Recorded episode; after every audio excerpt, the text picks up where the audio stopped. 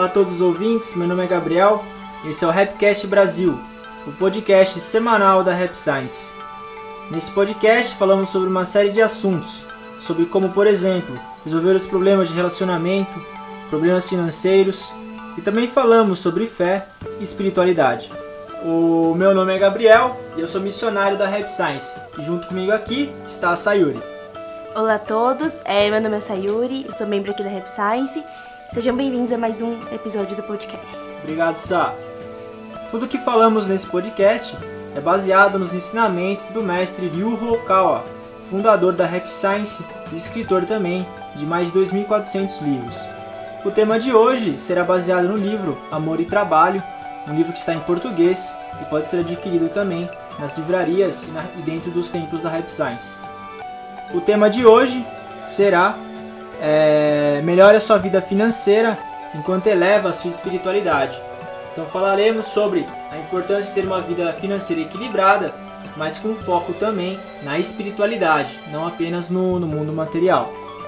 Bom, vamos lá então é, para o primeiro tópico que é a importância de reservas para o futuro. A Sayuri então vai ler um trecho do livro Amor e Trabalho.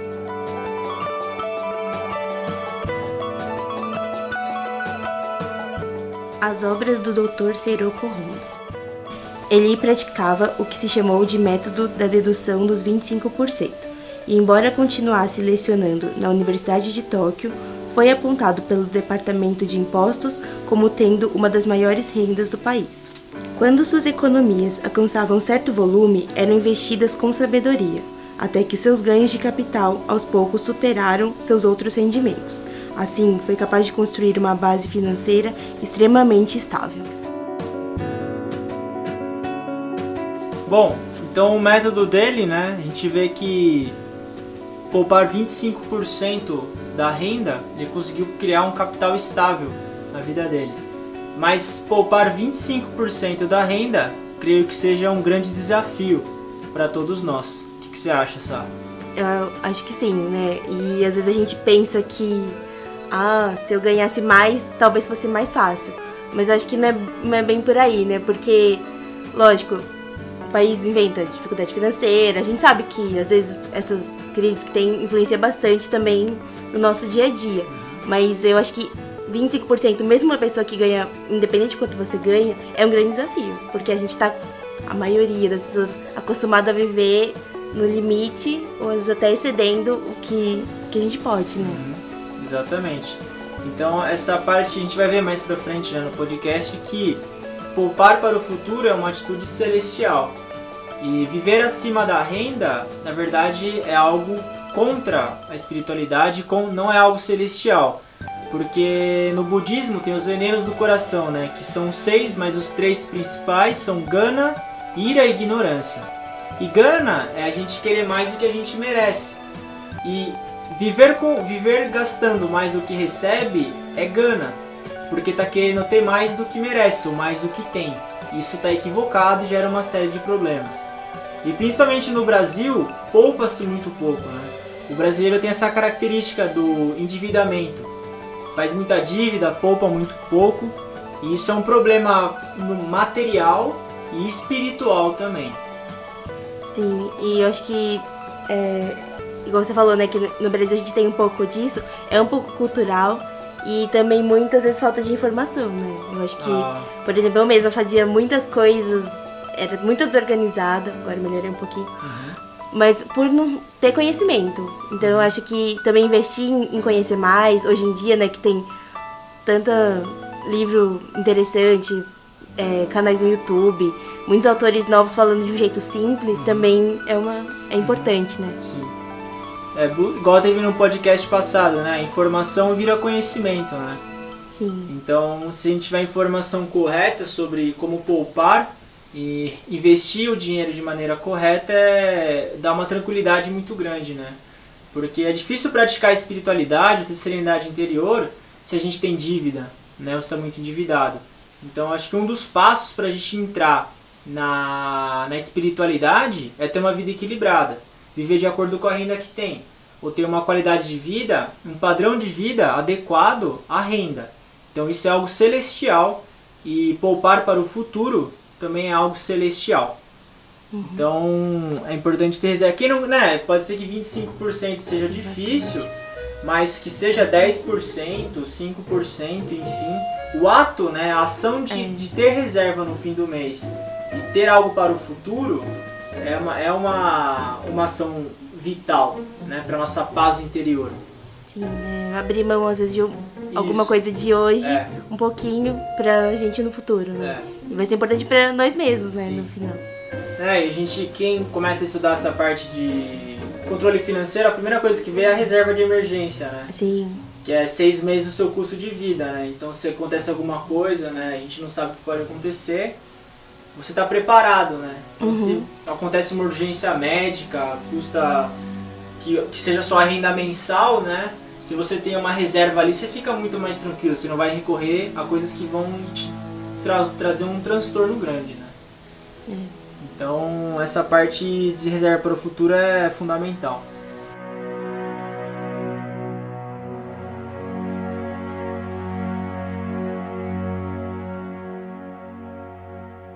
Gente vai agora para segundo, a segunda parte, que é a relação entre a espiritualidade e a saúde financeira. Então a Sá agora vai ler é, alguns trechos relacionados é, a esse tema.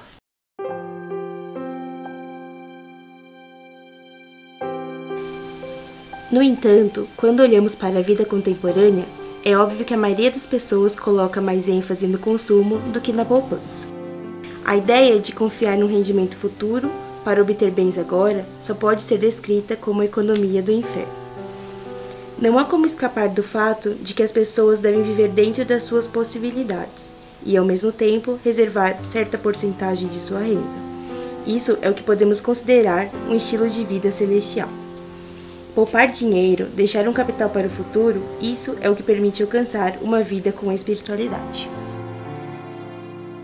Perfeito, obrigado Sá.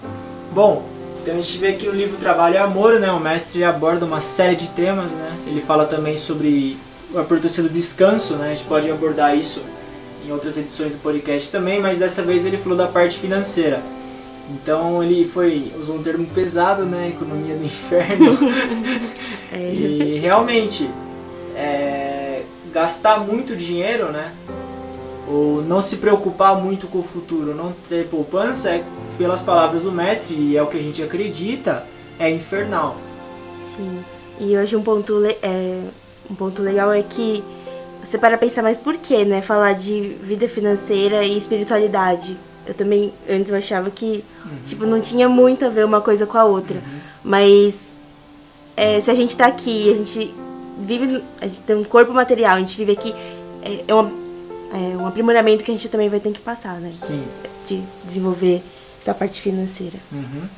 É porque a gente. O dinheiro, né? O fator emocional ele é muito ligado com o dinheiro, né? A personalidade, né? Uhum. Então quem é muito impulsivo, né? Compra por impulso, não se controla, né? Sim. E o- a perda do controle do coração, o controle da emoção, ela está relacionada com a espiritualidade.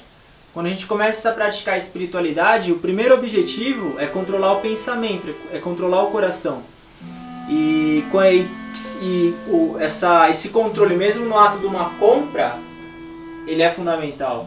E o que a gente comentou no podcast anterior da prioridade, né? Sim. Então você vai comprar uma coisa, será que você precisa mesmo disso? Porque é só a gente ver, você vai no mercado, se você não faz uma lista, você compra muito mais coisa. Compra por impulso, é? né? Sim. E também essa parte da disciplina, né? Hum. Porque, mesmo pra- lembrando do item anterior, pra você decidir guardar uma parte e, e manter esse compromisso, a gente tem que ter uma certa É. disciplina. Porque às vezes a gente quer muito uma coisa, às vezes a gente tem o dinheiro e você opta por falar, não, esse dinheiro já é pra outra coisa que eu tinha destinado primeiro. Então, assim, tem, ter essa disciplina também faz parte de um desenvolvimento da espiritualidade. Sim, Né? com certeza. Porque a espiritualidade ela envolve disciplina, né? A Sim. gente fala aprimoramento espiritual, mas pode se chamar também de disciplina espiritual. E isso vai envolver também o descarte, que a gente comentou no podcast anterior, né? Se, por exemplo, a gente começa a focar em economia, né? Pensar no futuro, e a gente tem amigos que gastam muito dinheiro, vai chegar uma hora que a gente vai ter que escolher. o que, que é importante? Não é que vai descartar os amigos, mas vai ter que se afastar em prol do seu objetivo, né? Sim. É. Então a disciplina, né, a, a, priori, a priori, priori, estabelecer prioridade é fundamental e está envolvido com a nossa disciplina espiritual também. Né? Então está interligado uma coisa com a outra. Né? É, eu acho que a gente tem tende a pensar assim, ah, essa é minha vida financeira, É. aqui é minha vida espiritual, mas no fundo é tudo uma Sim. coisa só, né? Então Sim. não existe muita separação, É. assim. Porque a vida financeira é uma consequência da personalidade, né? Ela é uma materialização do que a gente pensa. Sim. Então se a gente pensa, bom, é, se a gente age, né? Bom, eu não vou comprar isso agora porque eu estou guardando dinheiro. Isso é uma consequência do nosso pensamento, né? Uhum. Então a gente pode analisar as nossas ações e de trás para frente, né? Da ação analisar o pensamento, né? Qual que é a raiz ali. Então, é, mesmo quem compra por impulso, coisa desse tipo, a prática da espiritualidade, a prática do planejamento é o mais indicado para controlar os apegos, né? Controlar a gana e ver uma vida mais tranquila daí, em vários sentidos, né? Então, a meditação hoje está muito na moda, né? Sim. Medita-se muito e, claro, a meditação ela é fundamental para a gente ter conexão com o mundo celestial, receber luz, enfim. Mas meditar, se está muito endividado, quando fechar o olho, a primeira coisa que vem É é, a dívida. É. É, essa preocupação financeira é uma. tá bastante presente na nossa vida, né? Por Hum. isso acho que no, a gente, o que a gente viu até agora, né, de conseguir. Se a gente conseguir equilibrar essa parte, a gente vai ter mais tranquilidade pra, Sim, pra meditar, pra se desenvolver em outras áreas, Sim. né? Por isso que é tão importante, assim, esse controle financeiro, né? Uhum. Essa educação financeira. uhum, sim. Porque quando a gente começa a levar a espiri- espiritualidade a sério, vai chegar uma hora que vai chegar na parte financeira.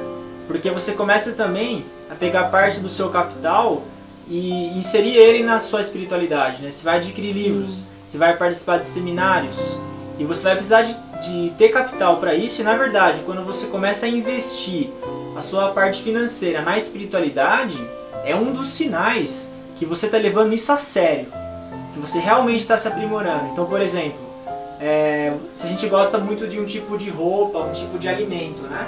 Você fala, meu, eu não vou comer isso, eu não vou comprar essa roupa, porque eu tenho um seminário nesse fim de semana. Isso é um avanço, assim, incrível, Uhum. né, na espiritualidade. Então, e eu e o descarte, né, tomar a decisão baseada na espiritualidade também.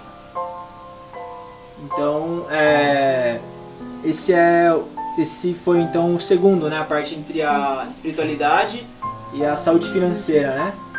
Então, para finalizar, né, o terceiro item que é a mudança de valores através da prática da espiritualidade. Então, muitas vezes algo que era muito importante para a gente, quando a gente começa a praticar a espiritualidade, o valor muda, né? Sim, acho que vira. É, é questão da prioridade, né? Porque a gente vive numa, numa sociedade que incentiva muito o consumo. Isso. E às vezes a gente acaba consumindo coisa que a gente, na verdade, no fundo, nem queria, né? Então, a espiritualidade, acho que talvez. É, aflora outros valores. Então, algumas coisas que antes era mega importante pra você, de repente já não faz mais sentido. Sim. Então acho que por isso que é importante essas duas partes andarem juntas, né? Que daí a gente tava conversando que eu falei que quando eu comecei a. que eu sempre fui um pouco desorganizada nessa parte financeira. Bom, conta mais então um pouco da sua experiência, como é que é? E eu sempre fui bastante desorganizada, igual eu falei também, não, não sabia muito sobre o assunto.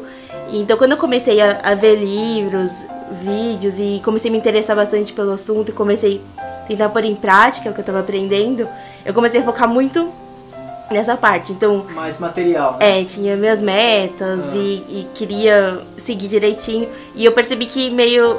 Não consequentemente, mas eu foquei muito pra um lado e deixei a parte espiritual ma- é, um pouco mais.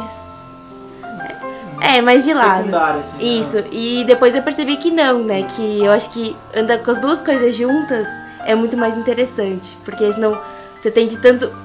Nenhum dos, é, dos extremos só Sim. é importante, porque a gente. É, a gente tem que estar aqui para se desenvolver, mas a gente vive num mundo material, então a gente precisa ter esse cuidado. Uhum. E também não dá pra é, fa- pensar assim, ah, quando minha vida financeira estiver tranquila, aí eu vou cuidar da minha espiritualidade. Eu acho que não, né? São duas coisas que tem que andar juntas, porque elas se complementam. E a gente pode ajudar muito uma parte a outra com o que a gente aprende, né? Então acho que é importante. Maravilha. Ótima experiência, né? Obrigado por compartilhar. Imagina. Bom, a gente finaliza então a edição de hoje com a experiência que a Sá teve, que foi acho, muito importante. E quem quiser saber mais sobre esse assunto, tem o livro Trabalho e Amor. Então a gente sugere a leitura né, repetitiva, né, várias e várias vezes, estudar bem profundamente, porque é um livro muito completo, muito simples, né, uma leitura simples, mas de grande profundidade. Com certeza vai trazer muita sabedoria na vida de todos. Então, muito obrigado por ouvirem. Um abraço. Obrigada a todos por, por ouvirem também. E só para lembrar, né, que quem quiser é, mandar e-mail pra gente com sugestões de tema, Sim. fazer algum comentário sobre o podcast, Uhum. sobre o episódio de hoje, quiser mandar sugestão, Uhum. pode mandar para esse e-mail. É sp underline sul arroba rap-science.org. Ok. Pode falar bem, pode falar mal. a gente está aberto a todas as opiniões, né? Porque é bom é, enviando sugestões, a gente pode pensar também, né?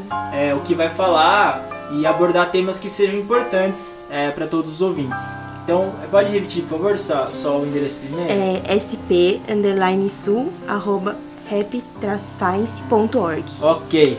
Então tá bom. Muito obrigado, Sá, pelas, Obrigada. pelas dicas, pelas palavras. Então, obrigado a todos os ouvintes também. Um abraço. Tchau.